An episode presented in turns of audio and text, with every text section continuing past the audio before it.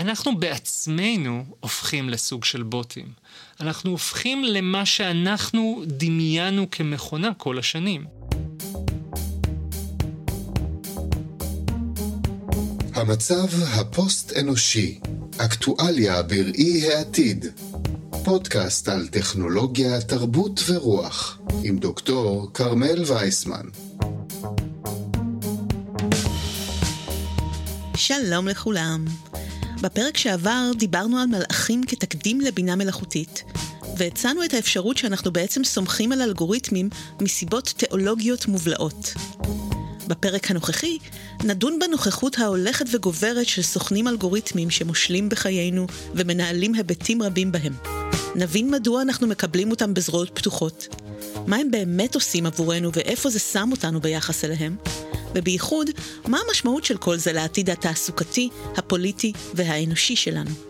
לשם כך, נארח את דוקטור ליאור זלמנסון, חוקר התנהגות משתמשים בסביבות וירטואליות, בפקולטה לניהול על שם קולר באוניברסיטת תל אביב. מיד מתחילים.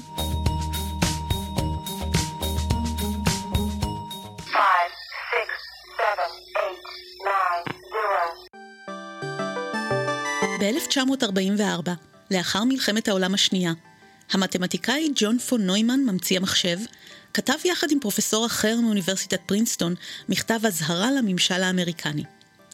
הם טענו שאף מערכת אנושית או פוליטית לא הייתה מסוגלת עד כה לקבל החלטות רציונליות, כאלה שמתאימות לעולם המורכב והמשתנה במהירות שאנחנו חיים בו. לראיה, שתי מלחמות עולם בתוך חצי מאה. אז אולי כדאי מעתה להסתמך על מתמטיקה לקבלת החלטות. ג'ורג' קינן, שהיה מדען מדינה ושגריר ארצות הברית ברוסיה, הסכים מיד עם הטענה, והוסיף כי בסביבה טכנולוגית מורכבת, לאדם הסביר קשה לדעת מה טוב עבורו. הוא הביע חשש שהדמוקרטיה היא חסרת אונים בפני טכנולוגיות נשק גרעיני חדשות, ושיש צורך בהחלטה חותכת, מיידית וזריזה, שאינה נתונה לגחמות האנושיות. במילים אחרות, את ההחלטה ללחוץ על הכפתור האדום שמזניק ראש חץ גרעיני, אסור להותיר בידי גנרל חמום מזג או פוליטיקאי מבוהל שמנסה לרצות את הבוחרים שלו. ההחלטה צריכה להיות ממוחשבת, אוטומטית, שקולה, ואפילו חשבו אז ללא מנגנון שמאפשר לבן אדם לעקוף את ההחלטה באופן ידני, כי אז שוב הכנסנו רגשות ושיקולים אנושיים זרים למערכת. היסטוריונים של המדע מזהים את הרגע הזה בראשית המלחמה הקרה, כנקודת ההתחלה המודרנית של ההסתמכות שלנו על אלגוריתמים. בפרק שעבר סיפרנו כי אינטליגנציה היא תכונה שיוחסה מלכתחילה למלאכים ולא לבני אנוש. והנה גם בני האדם כעת עושים חשבון נפש, מתחילים לפקפק בכך שהם בכלל ישות רציונלית, ולא סומכים על עצמם בקבלת החלטות הרות גורל. מה שאכן מקבל מאוחר יותר סטמפה אקדמית בדמות פרס נובל למחקרם של קהנמן וטברסקי, שמראים שאנחנו באמת לא יצורים רציונליים במיוחד. החרדה וחוסר הוודאות של המלחמה הקרה דוחפת את האמריקאים לשים את מבטחם במתמטיקה ולהתחיל לפתח את תורת המשחקים ומודלים מתמטיים נוספים עוד לפני שהמחשבים מספקים להם את היכולות הנדרשות. גם בתרבויות הנגד של שנות ה-שישים, וגם כיום בימים של שחיתות שלטונית ומנהיגות בלתי רציונלית, זה קל לאבד את האמון בפוליטיקה ולשים את מבטחנו במדע, בהנדסה, במתמטיקה, מתוך מחשבה שהם ניחנים בטבע אובייקטיבי מסוים. אז אני פונה לאורח שלנו, דוקטור ליאור זלמנסון. ליאור, מהם התפקידים המרכזיים שהאלגוריתמים ממלאים בחיינו כיום, ואילו השלכות כבר יש לכך שאולי לא צפינו? אלגוריתמים בעסקים ובחיים הפרטיים שלנו היו בדרך כלל בתפקיד המסורתי של לעזור לנו לקבל החלטות יותר טובות. הדוגמה אולי הקלאסית בימינו היא Waze לדוגמה, נכון? האלגוריתם לא נוסע בשבילנו, אבל עוזר לנו לקבל החלטה טובה יותר לאן ואיך כדאי לנסוע. אבל בשנים האחרונות אנחנו רואים שאלגוריתמים משחקים בעוד תפקידים שמשנים ומשפיעים בצורה דרסטית על חיינו. תפקיד ראשון הוא התפקיד של מתווך. אתר בוקינג בעצם החליף את, את הסוכנות שהייתה בצד השני של הרחוב. פעם היה, היו את כל החברות האלה שהיו צריכות לייצג מוזיקאים, ואילו היום המוזיקאי יכול ליצור לסאונד קלאוד או לספוטיפיי ולהיות בקשר ישיר עם הקהל. אבל, וזה אבל ממש חשוב, זה לא שנעלם התיווך. האלגוריתם עדיין מתווך, וספציפית הפלטפורמה שבה הוא עובד. ספוטיפיי עדיין מקבלת איזשהם החלטות שעל פיה היא מעצבת את האלגוריתמים שלהם, ויכולה לכאורה להפלות מוזיקאים מסוימים, או להתנות את ההמלצה או החשיפה שלהם בתנאים כלשהם, שלא תמיד המוזיקאים אפילו מודעים אליהם. היא יכולה פתאום להחליט, והאמת שהיה כזו החלטה לא מזמן, שהיא מתגמלת מוזיקאים על פי כמות השניות, היא משנה את כמות השניות שצריך להקשיב בשיר. ופתאום היא גורמת לכל המוזיקאים לשנות את הדרך שבה הם עושים שירים. נכון? כי מוזיקאים, אם אתה מקבל כסף רק אם שמעו את השיר שלך שלושים שניות, ולא עשר שניות, אז אתה תדאג שבשלושים שניות הראשונות אתה תייצר שיר עם הוק מאוד חזק, עם פז... ישר לפזמון, ישר לאקשן, אתה לא תייצר פת... פתיח כזה ארוך ומתמשך. אז זו רק דוגמה אנקדוטלית אחת על הדרך שבה האלגוריתם הזה מתווך, ובכל זאת משפיע עלינו דרך התפקיד הזה, וזהו עדיין סוכן במובן הזה. תפקיד אחר שהאלגוריתם אה, לקח על עצמו בעידן הנוכחי, הוא התפקיד של בוס. וזה דבר מעניין, כי במדע בדיוני אנחנו כן לפעמים מדמיינים את האלגוריתם כאיזה אלוהים, כבוס הגדול. אבל האמת שהבוס שהאלגוריתם מחליף הוא אותו בוס זוטר, אה, ממש מנהל פיקוח או מנהל קו ייצור. אה, אז לדוגמה, הדוגמה הנפוצה ביותר בעצם היא אובר, או חברת וולט. בשני, בשתי החברות האלה, בעצם הנהגים אין להם איזשהו עובד חברה שאחראי עליהם, אין להם מנהל תחנת מוניות כמו של פעם. הם בעצם נשלטים על ידי מנהל אלגוריתמי לכל דבר. המנהל הזה קובע לפעמים את השיבוץ, הוא קובע אם הם כרגע עמדו בתנאים של החברה, או שמגיע להם עונש, סנקציה כלשהי, כמו למשל אפילו העפה מהשירות. כל זה קורה על ידי בוס אלגוריתמי, ובדרך כלל עובדי החברה, בטח עובדי החברה הבכירים, בכלל לא מודעים לכל ההחלטות היומיומיות האלה שהבוס עושה. אלא אם כן קרתה איזושהי אסקלציה, והעובד מחליט להתלונן לתקשורת, או לא יודע, לקו מענה, הפניות של, ה, של העובדים. בדרך כלל ההחלטות האלה הם לגמרי של הבוס הממוחשב. והבוס האלגוריתמי אולי מדויק וחסר אינטרסים פוליטיים, אבל בגלל זה, בדיוק בגלל זה, הוא גם לא נגיש, לא מסביר את עצמו, לא מתחשב, והנה ממש לאחרונה שמענו שעובדי אובר תובעים את החברה כדי לקבל גישה לקוד של האלגוריתם, כדי להבין את השיקולים שלו ואיך הם מתקבלים על בסיס הדאטה שהוא אוסף עליהם. זו ממש המקבילה הנוכחית של לדרוש שיחת משוב מהבוס ולתבוע הסברים מההנהלה. הבוס החדש שלנו בשטח הוא הרבה פעמים האלגוריתם, והוא מפעיל אותנו כמו שהפעילו פעם בפורד ובטיילוריזם וכל הגרסאות האלה של העבודה, שהעובד הוא סוג של רובוט משוכלל. כל הגיג אקונומי הזה באמת מרתק, כי במאה ה-תשע עשרה הפועלים חששו שהם יוחלפו על ידי מכונות. אבל בפועל, כמו שציינת, דווקא הדרג הניהולי הוא זה שמוחלף, ובני אדם דווקא נדחקים למעמד הפועלים, לעבודות פיזיות, שאלגוריתמים לא יכולים לעשות בהיעדר גוף, והרובוטיקה עוד לא מספיק מתקדמת, ואו יקרה מדי כדי לעשות את זה. הגוף האנושי הוא המשאב הזול עכשיו. אנחנו עלולים להגיע למצב שהטכנולוגיה נהיית מאוד יקרה, ואז שומרים דווקא עליה, בעוד שחיי אדם, חיי הפועלים, הם אלו שהופכים זולים, והם ברי תחליף. אבל סתיתי פה.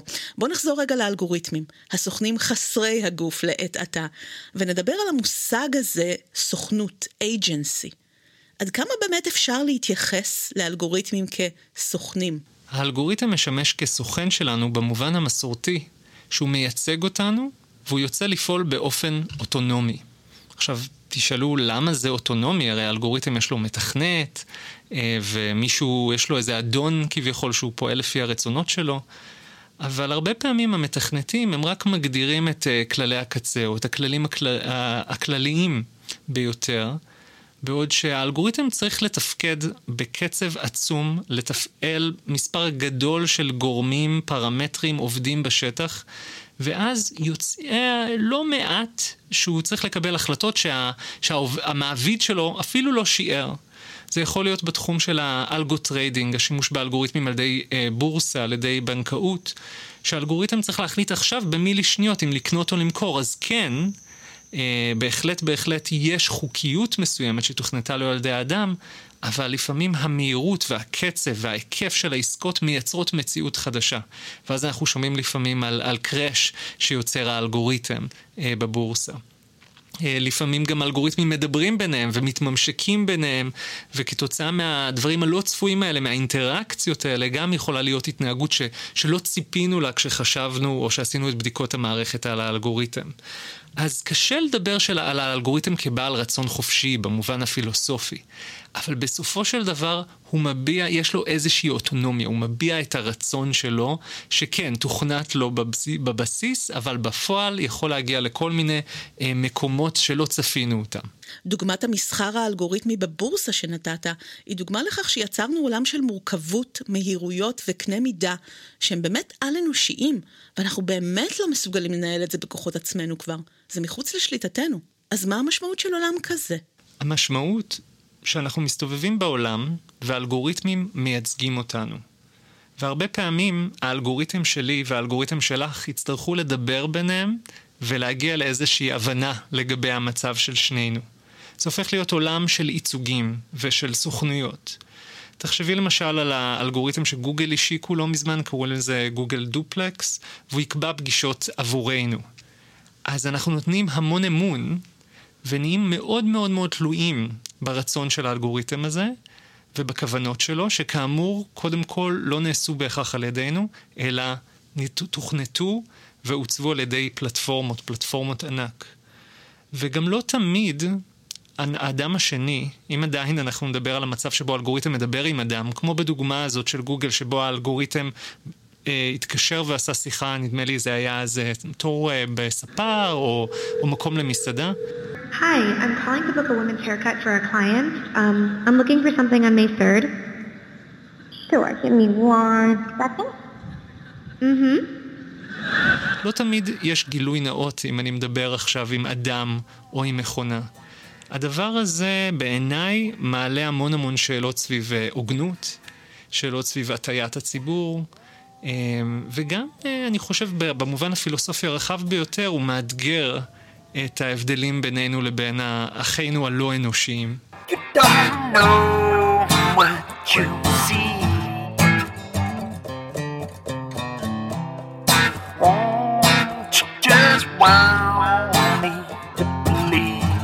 Want me to believe but I see the world much than you see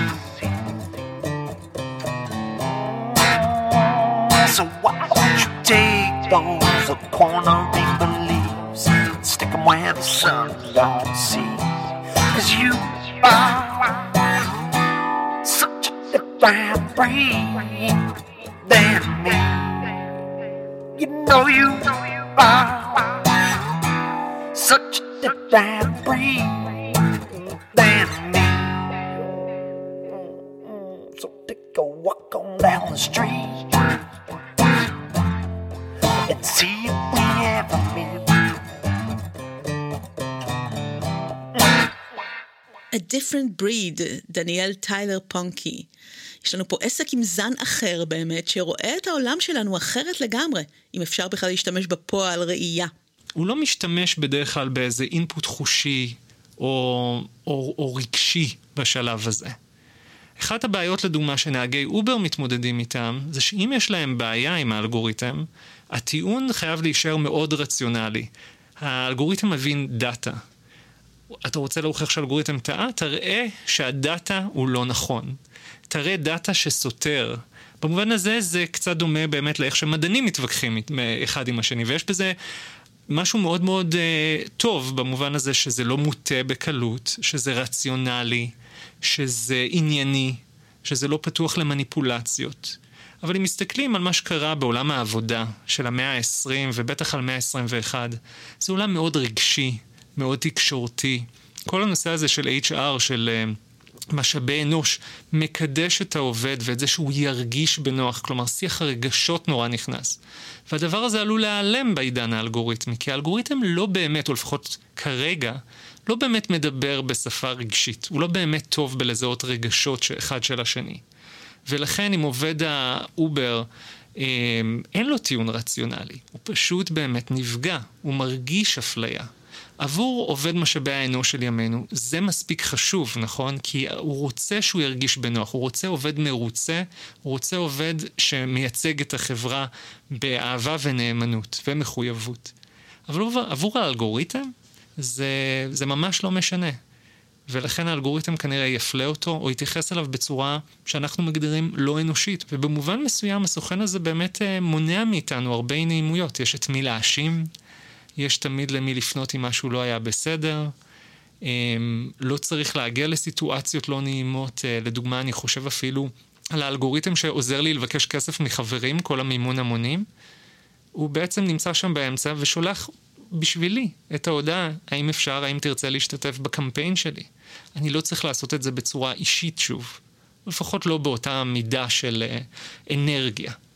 אז הסוכנים מאוד מאוד עוזרים לנו, אבל המחיר שאנחנו משלמים, או לפחות המחיר שאנחנו יודעים, כי אני חושב שאנחנו עוד לא יודעים לגמרי את המחיר המלא, זה איזשהו מידה של אתגר של, של האנושיות שלנו. ואיזשהו הפחתה בחשיבות של התחושה והרגש בקבלת החלטות, שלפחות כשזה נוגע באינדיבידואלים, זה דבר מאוד מאוד חשוב. זה עניין מוסרי. יובל דרור כתב על זה שקבלת החלטה במובן הפילוסופי מערבת מעבר דרך אי ידיעה עמוקה וחוסר ודאות תהומי. ההחלטה היא הרת גורל, כמו החלטה התנכית של אברהם, האם לעקוד או לא לעקוד את הבן שלו. זה יש מאין, זה מתקבל בחלל כאוטי, ואולי בחיים לא תדע אם זה היה הדבר הנכון. זה לא מה שהאלגוריתם עושה. הוא מחליט במרכאות בלבד, במובן המטאפורי, בוחר בין אפשרויות שכבר קיימות את הנתיב או התמהיל האופטימלי. יש לו מודל חישובי, אין להחלטה שום משמעות מוסרית, שזה מה שבונה והורס פני אדם. וזה משהו שאם לוקחים אותו מאיתנו, אז אתה צודק, הוא נעשה, האדם נעשה פחות אנושי. ומהמקום הזה גם מגיעים הדיונים, עד כמה ניתן, אם בכלל, להטיל אחריות מוסרית על אלגוריתם. אז זה באמת לא חדש שיש לנו סוכנים כאלה בעולם, אבל אולי מה שחדש פה, זה כמה אנחנו יותר ויותר נאציל להם סמכויות, ונבזר בעצמנו את הסוכנות שלנו. אנחנו בעצם עושים אאוטסורסינג ליכולת הפעולה המוסרית שלנו בעולם. ככל שיש לנו יותר סוכנים אלגוריתמים, אנחנו למעשה פחות פועלים, ופחות מפעילים את הסוכנות שלנו. אנחנו בעצמנו הופכים לסוג של בוטים. אנחנו הופכים למה שאנחנו דמיינו כמכונה כל השנים. במחקרים עכשיו על בוטים והפצת שקרים בטוויטר, רואים שהרבה פעמים אלה שמפיצים הכי הרבה הם לא בוטים תיאוריים. הם אנשים כבר שמופעלים על ידי תוכנות, ששולחות להם על ידי פוליטיקאים או לוביסטים, כל מיני מסרים, והם הופכים להיות צינור העברה. הם לא רובוטים ב-מאה אחוז, הם לא בוטים ב-מאה אחוז, אבל הם, הם בוטים לכל דבר ועניין.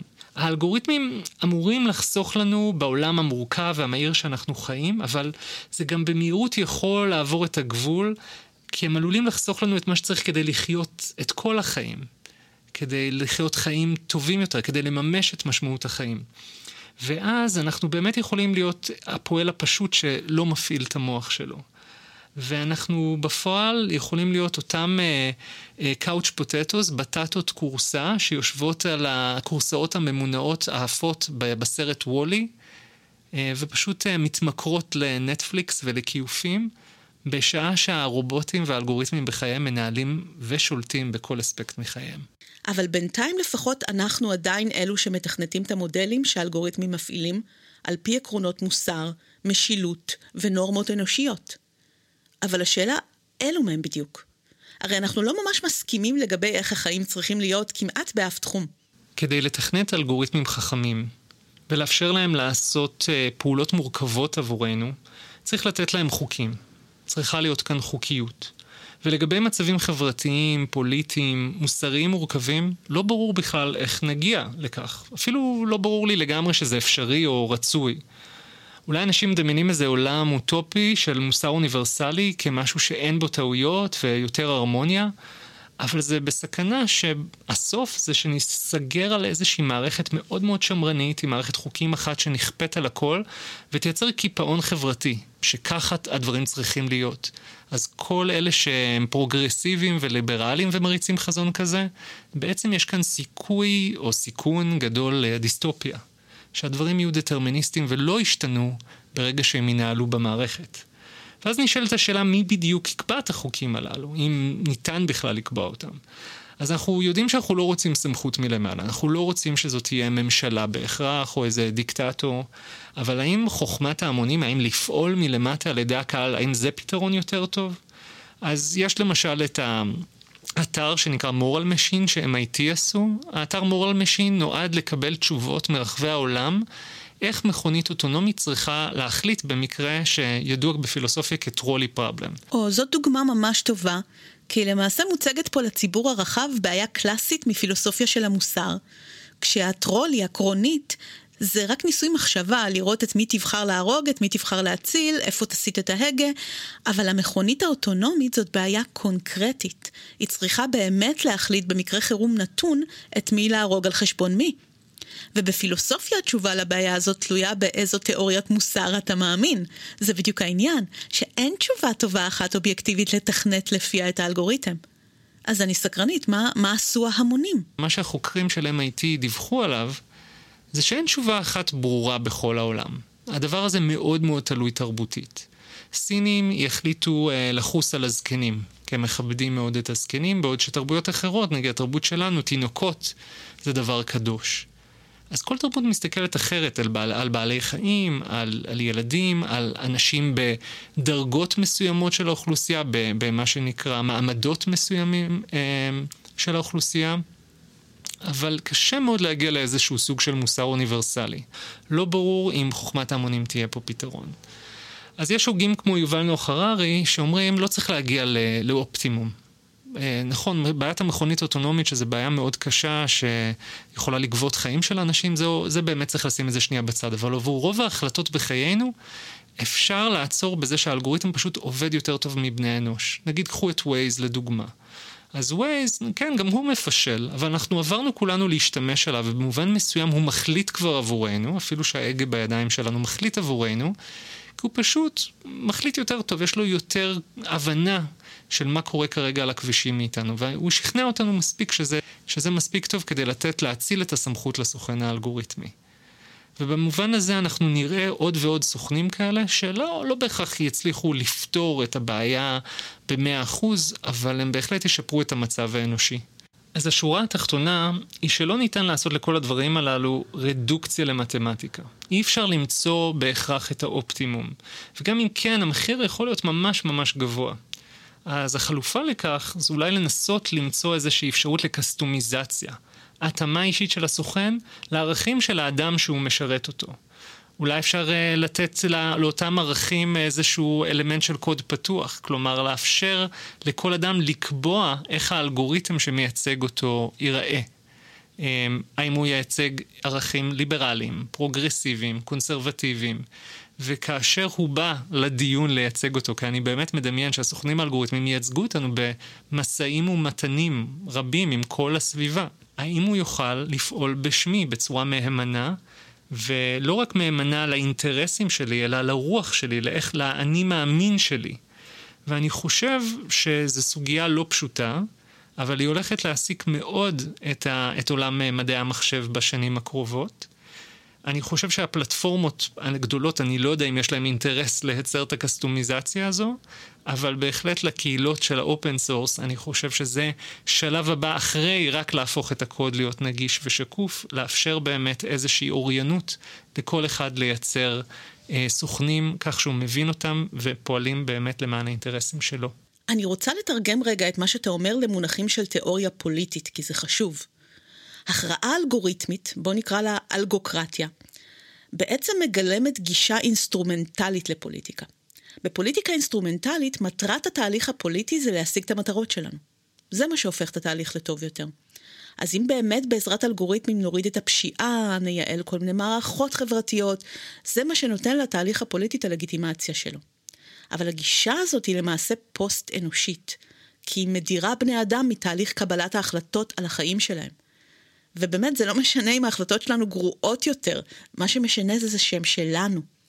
ו- ופה נכנסת הגישה ההפוכה, זו הגישה הפרוצדורלית לפוליטיקה, ששמה דגש על הדרך, על התהליך עצמו, המטרה פה לא להשיג את המטרות שלנו בכל מחיר, אלא לייצר סיטואציות של דיבור, פעולה ותגובה, בשביל האנשים שההחלטות עלינו נוגעות להם. פה המטרה לא מקדשת את האמצעים.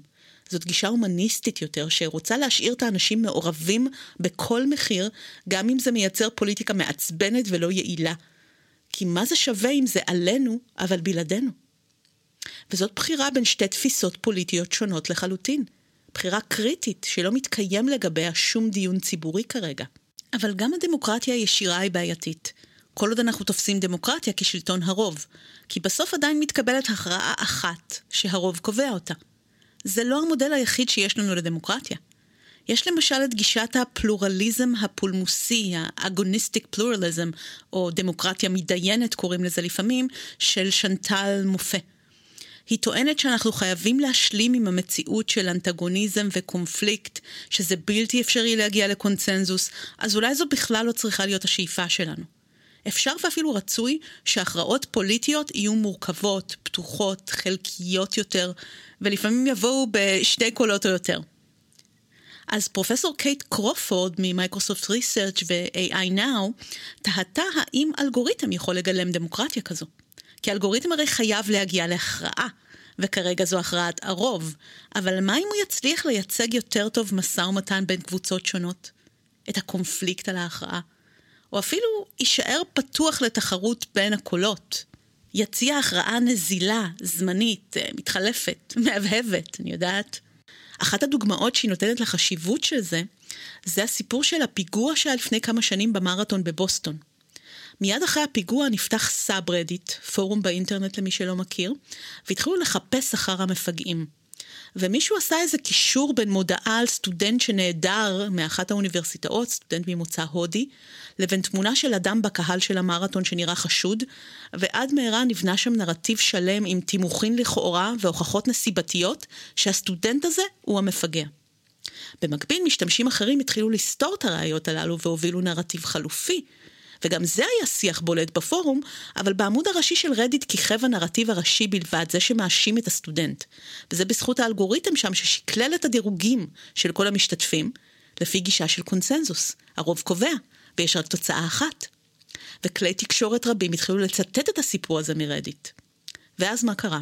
תוך זמן קצר תפסו את המפגעים האמיתיים, ומצאו בנהר את גופתו של הסטודנט הזה שהתאבד עוד לפני הפיגוע, מסתבר. וזאת הייתה מבוכה גדולה וגם פגיעה במשפחה של הסטודנט.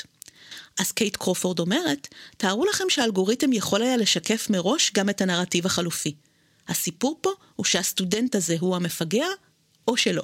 תקראו ותשפטו את הטרנדינג סטורי שלנו ואת הצל שלו שמפריך אותו. אם אפשר היה להציג זאת ככה, הכל היה מתגלגל אחרת. יש בעיה עם הטענה של קרופורד בכך שהרבה פעמים אנחנו בהחלט רוצים שהאלגוריתם יקבל החלטה בסוף. יש משהו בפלורליזם שמציג גם את הזווית הזו וגם את הזווית ההיא, ונותן לנו בסוף להחליט מה אנחנו רוצים לבחור. ובזה יש בעיה במובן הקלאסי שאנחנו שמנו את הסוכן האלגוריתמי כדי להגיע לגביע הקדוש שהוא אוטומציה. כלומר, אנחנו רוצים לחסוך זמן, אנחנו רוצים לקבל החלטות יותר טובות. בסופו של דבר, בהרבה מישורים של חיינו, בטח אם אנחנו היום מנהלים מפעל, אנחנו רוצים שהאלגוריתמים והרובוטים ישתלטו עליו ויהיו הרבה יותר יעילים. שוב, רק מהזווית של ראש המפעל, לא מהזווית כמובן של ועד העובדים. ולכן, כשקייט קרופורד מציעה פלורליזם מסוים, היא בעצם, ככל שאני מבין את זה, עדיין הולכת לעולם הזה שבו אנחנו צריכים לקבל תמונה רחבה של מגוון החלטות אלגוריתמיות, ולהשאיר באיזשהו מקום את הסוכנות לפעול לידי בן האנוש.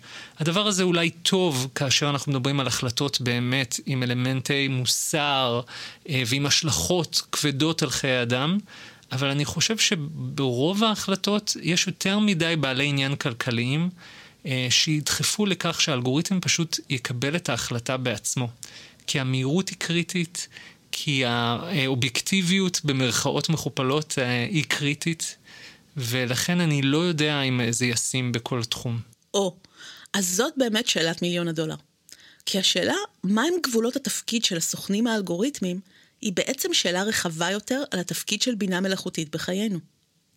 השיח על בינה מלאכותית שנפתח בשנות ה-שישים בעקבות השאלה של אלן טיורינג, האם מחשב יכול לחשוב, היה שיח של החלפת האדם במחשב, ואותו אנחנו מדברים עד היום, ודיברנו אותו רוב הפרק הזה. אבל הוא לא היה האפשרות היחידה. ג'יי סי ליקליידר, שהיה המנהל הראשון של דארפה ואחד מחוזי המחשב כמדיום תקשורת רשתי, הציע תפיסה חלופית לבינה מלאכותית, שהוא כינה אותה סימביוזת אדם-מחשב. הוא השתמש בדימוי הביולוגי של סימביוזה, כדי להציע תלות הדדית מוחלטת בין אדם למכונה. אנחנו לא זזים בלעדיה והיא לא זזה בלעדנו. אף אחד מאיתנו לא אוטונומי. ליקליידר טען שהחוזקה של המחשב היא היכולת שלו לאבד כמויות מידע גדולות במהירות, ולגלות דפוסים ומגמות, אבל עד כאן תפקידו בכוח.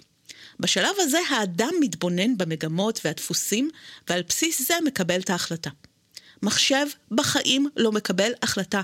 זה לא התפקיד או החוזקה שלו, בדיוק כמו שאדם לא צריך לחרוש שעות על הררי דאטה כדי למצוא דפוסים. הוא איטי ופחות מדויק בזה.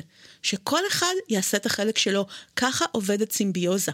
אדם ומכונה תמיד ישתפו פעולה ויהיו חלק מאותה מערכת.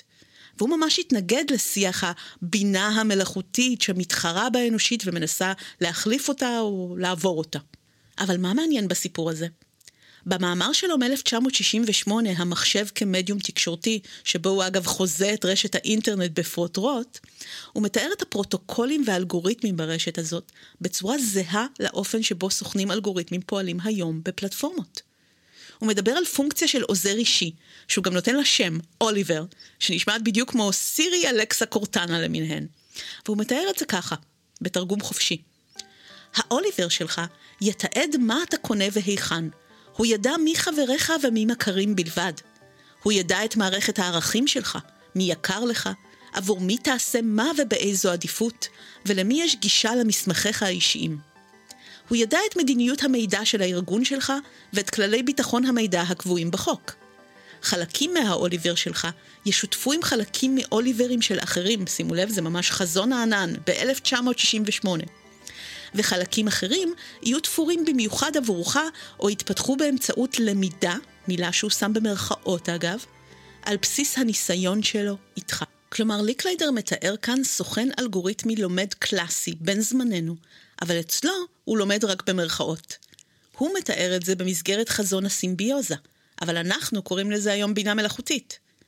עבורו זה רק ביטוי של יכולת זיהוי דפוסים, ככה זה נראה כשמחשב מזהה דפוסים, ויכול להציע לך פעולה על פיהם.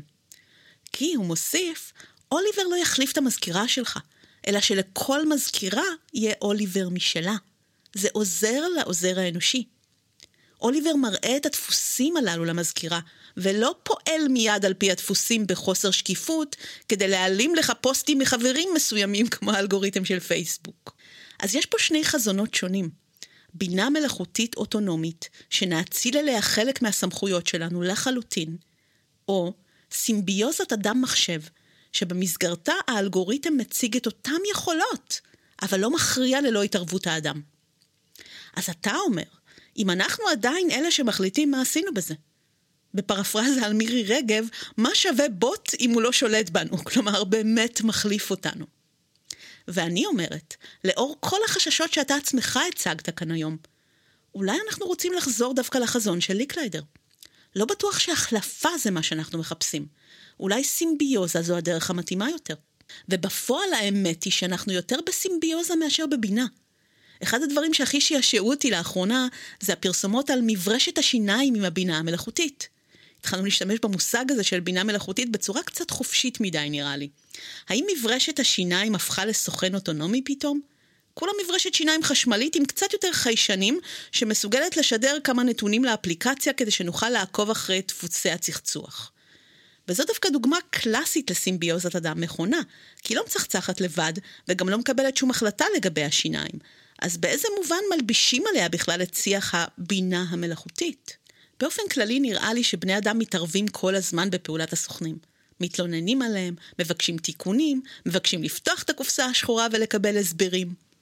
מצד אחד אנחנו מבקשים שינהלו אותנו בחוכמה גדולה משאנחנו מאמינים שיש לנו בכוחות עצמנו. מצד שני אנחנו מבקשים לשלוט במי שמינינו לשלוט בנו. ככה אנחנו בני אדם, זה כנראה חלק מחוסר ההיגיון, חוסר הרציונליות המובנה שלנו. אולי זו לא בעיה שצריך לפתור. אולי זאת נקודת החן שלנו. אז עד כאן להפעם. תודה רבה לדוקטור ליאור זלמנסון. ועד לפרק הבא שיתפרסם בעוד שבועיים, אני מזמינה אתכם להמשיך את השיחה בתגובות מתחת לתמלול של הפרק, שם גם אפשר להירשם לעדכון במייל כשמתפרסם פרק חדש, באינסטגרם פוסט-יומן-סי, או בדף הפייסבוק המצב הפוסט-אנושי מקף פודקאסט ועוד, שמשמש כאחורי הקלעים של הפודקאסט ויש בו קדימונים והרחבות על נושאי הפרקים. להשתמע שוב בקרוב.